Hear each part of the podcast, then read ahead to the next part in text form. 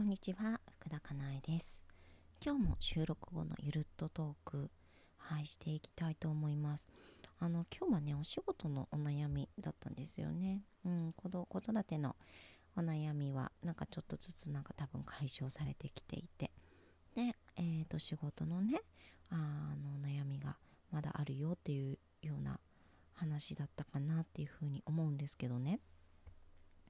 私すごい感じてることがあってあの、まあ、悩みを解消したいって皆さん思うじゃないですか。でね、その悩みを解消するためのあれこれを探すじゃないですか。まあ、仕事の悩みを解消する、解消できる方法とかさ、そのなんか、そのために必要なものとかさ、なんかあの、まあ、子育てに関してもそうだし、子育てで言うと、なんかテクニックをね、子育てのテクニックだとか、あのー、なんかいろんなさ、うん、シュタイナーとかモンテッソーリとかねそういうものを学んだりとかするじゃないですか。で悩みが解決すると思うじゃないですか、うん、私も思ってたんですけど。だけどねあのなかなかそれってね解決しないというかあのね解決しないというかそれがねずっと気になりす続けるんですよ。うん、そう。でねこれなんじゃあどうしたら気にならなくなるか？なんか悩みとしてそればっかり考えているっていう状況がまあ変わっていくか打破できるかっていうとこ考えるとねこれね多分なんか好きなこととかやりたいことをやるってことがなんかねものすごく大事な気がしています。うん、なんか好きなことをやりたいことやってるとそっちに集中するじゃないですか。そっちに夢中になるじゃないですか。なんかねそうすると悩みを解決しようっていう風に思わなくなるんですよね。てかね、そっちに目がいかないのかな、多分。そう。でね、そっちに目が向かないって、実は悩みを解決する時に一番いいんですよ。そう。それをね、なんかね、解決しようって思ってる時って、なかなかね、やっぱり解決しないんですよね。あそもそもその目の前の出来事で問題じゃないことが多くって、まあ、根っこにあらゆるなんかものがこうくっついてるというか、まあ、価値観だったりとかジャッジだったりとかね思い込みだったりとかがあって、まあ、そこを解消しないとなんか悩みとかってなくならないんですけどだから目の前の悩みを解決しようとしてもなかなか解決しないんですよね。でも悩んでる時ってそれにしかね目が向かないじゃないですか。ね、そればっかり考えちゃうじゃないですか。そうだけどねなんかね好きなこととかやりたいことやってるとそっちに向くエネルギーが向かなくなるわけですよ。自分の好きなこととかやりたいことにねなんかもうそっちにシフトするから。そっちにエネルギー使うようになるから。だから結果的にね悩み悩まなくなるみたいなのがあるんですよね。なのですごい遠回りなようなんですけどその悩みを解決したい時にはあのやりたいことをやるやりたくないことをやらないっていうことを心がける方がいいんですよね。ね。なんかでもそんなことできませんとか、なんか今悩んでるのにそんなことできませんとかなっちゃうかもしれないけど、でも、でもそうなんですよ。で、そのやりたいことをやるとか、やりたくないことをやらないっていうことをするために、自己需要ってめちゃくちゃ重要なんですよ。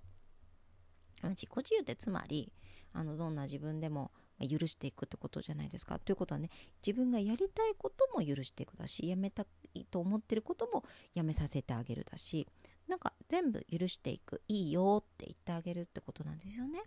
うん、自分に対して自分の存在だとか感情だとか気持ちだとか言いたいことだとか全てに関していいよって言ってあげることなんですよ。なのでいいよいいよって自分がやりたいことに対していいよ好きでもいいよ嫌いでもいいよって全部いいよいいよいいよいいよって許していってあげると楽になるわけですよね。うん、そのいいよっていうことがその子供に怒ってもいいよってその悩みにね直結すること仕事嫌だと思ってもいいよとかね。まあそれもそうなんですけどなんかいろんな生活の中でやりたいなと思ったこととかやめたいなと思ったことだとか出てくるじゃないですか。それに対していやいやなんかそんなことはやってはいけないとかさあのやめたいことがあってもねいやそれやらやめやめたらやばいでしょとかさ思うじゃないですか。ね。そそれに対して全部いいよっていいんだよって自分自身が言ってってあげる。であのそれができるように自分がちゃんと動いてあげる。そこに対してはちょっと頑張んなきゃいけないですよ、うん、やりたいことをやるためにやめたいことをやめるためにちょっと頑張ってあげなきゃいけない。そこを頑張りましょうっていう話ですね。うん。そうそうそう。でもさちっちゃい頃とかやってるじゃないですか。私たちやりたいことやるためにさめっちゃ頑張ったじゃん。ね。あの親に対してさなんかこうああだこうだ説明したりとかさ。ね。これがどうしても欲しいんだっていうなんかすごいなんかもうがんとして譲らないみたいな頑張ったじゃないですか。そこですよね。でそれってさあの忘れてきてるかもしれないけれども私たちにはお手本がいるじゃないですか目の前にね子供という。もう子供なんか自分がやりたいこととかゆるゆるなんか揺るがないじゃないですか。ね。なんかだからこうこうこういう理由があるからダメなんだよって言ったとしてもいやでもやりたいみたいな。いやでもこれ食べたいみたいな。すごいそういうところってねがんとして譲らないじゃないですか。そこを頑張ってるじゃないですか。めちゃくちゃ頑張ってるじゃないですか。自分のやりたいことやるために。ね。なんかねそれを頑張るっていうのをちょっと子供を見習ってできるといいなと思います。うん。そうそう。ね。でねそれってね結構勇気がいることだと思うんですよ。自分が好きなことをやるとかね。やりたいことをやるとかってね。なんかねすごい勇気がいることですよね。うん。それをやらせてあげるために頑張る。そこを頑張る。